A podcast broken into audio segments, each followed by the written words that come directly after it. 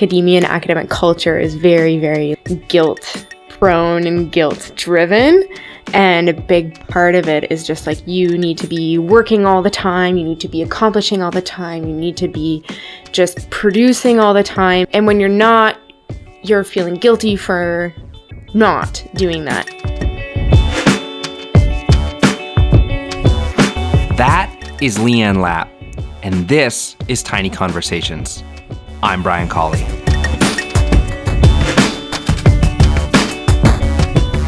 Leann is a super intelligent, ridiculously strong, and amazingly upbeat person.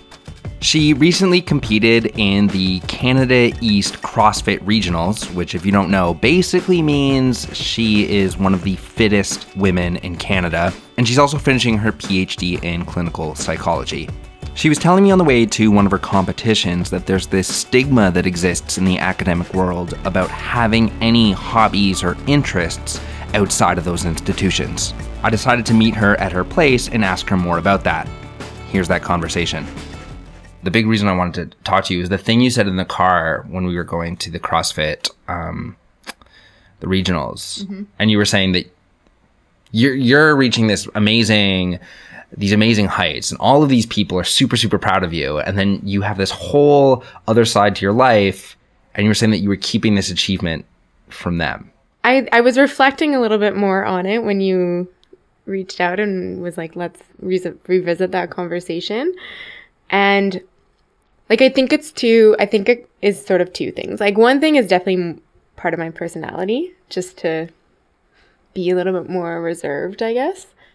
But the other part is that piece that I think you and I were talking a little bit more about in the car and this, um, this idea of like different identities. And for me specifically like i i have this like academic life and then i have this athlete life. And um my academic life i you know i'm academia and academic culture is very very like guilt prone and guilt driven and a big part of it is just like you need to be working all the time you need to be accomplishing all the time you need to be just producing all the time and um and when you're not you're feeling guilty for not doing that. And so that relates to my athletic life because then I, i'm always like feeling a little bit guilty that i'm not you know doing more work and doing more of my academic stuff have you ever told anybody who maybe you were nervous about telling so before regionals started i emailed a couple of my friends and i was like hey by the way like you guys know i, I you know do CrossFit pretty seriously. And by the way, there's this competition coming up, and if anyone wants to come watch, like let me know. And um, and then a few of them, no one made it out, but a few of them like live streamed it and, and watched it online, and they were like, "Holy shit! Like I didn't know." Didn't know you did like that. Like, why didn't you tell us you were doing that?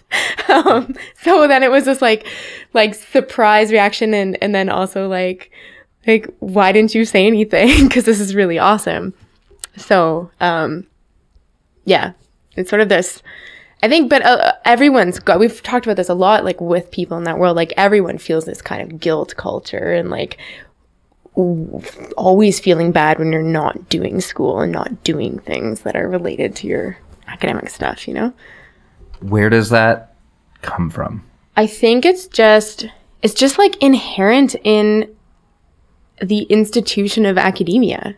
Like I don't know where that comes from. I think it's just like I know that and it's not only graduate students like me that feel like this. Like I know that professors also sometimes feel like this too. And um people, you know, I'll get emails from supervisors and other professors at like 2 a.m. on Saturday night, you know? Like there's, it's just part of the culture where people don't really have um, a nine to five mentality about it. And if, if you are one of the rare people that do, they're pretty rare and I think they get a lot of flack from other people for like, you know, taking taking a position that should have gone to someone more deserving because they're going to like work hard all the time. That's to me that's so messed up It is so messed up and I work in mental health. How messed up is that, right? Yeah, because like we're hearing all these messages about you need a balance. Yeah. We all need balance. Uh huh. Yeah, it's like it's it's really messed up. You know, both you and I have friends who are in medical school, and um, you definitely go through phases of, you know, an extreme out of balance life, right? Where you have no time to like sleep and eat and do and exercise and do all those important things that you're trying to then like instill in your patients. So it's super ironic. For you in this very, very intense academic world where you're also, I know you're, there's also, um, stuff where you're like competing in the professional world too. Um, what, how have you found, like, have you, uh, do you, have you ever gone for a time where you're not working out so you, you can compare the differences between a life of like working out intensely and going to school and not?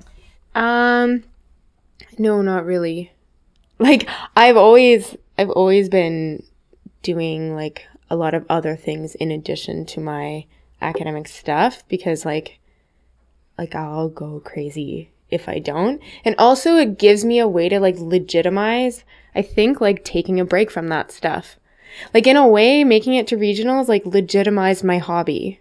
It made me able to feel a little bit less guilty about spending all this time at the gym because um, I accomplished something really big. That's messed up because why shouldn't why shouldn't I be able to do it just because it's fun and just because it makes me happy? It's a scary thing Yeah. because we could theoretically work forever. yeah, exactly, exactly. So then it's like when when do you when do you stop? Um, and then in that world, you're like super reinforced for never stopping.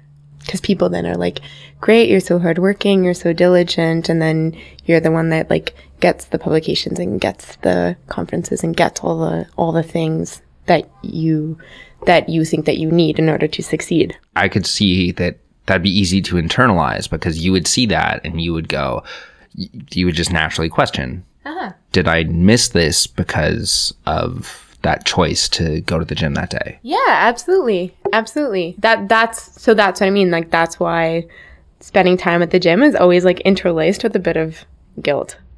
Um which um I don't want to feel, but can't help it sometimes. I think there's a lot of ways to say to get out of like what going to the gym. You have some very legitimate things where it's I could fin- I could work more on this paper, mm-hmm. but you still end up uh-huh. at the gym, which I think is very good. Mm-hmm. But what is it that you tell yourself to make sure you keep going? There's a few things like there's the fact that like I'm very goal driven, so I have big goals and so then if I don't go to the gym that day, then I'll feel anxious about not going because then I'm like um I I'm you know, I need to go in order to get that much closer to my goal. Um but also like I think for a lot of people too, it's like like you feel you feel bad if you don't go to the gym. You feel lethargic. You feel um, just like not at home in your body. You or you you do it to get a break from whatever else is going on in your life. You know so you do it in order to take away some of the negative things that might be going on in your life also. So um, so working out is also just like super therapeutic and functional too. So that's also how i get there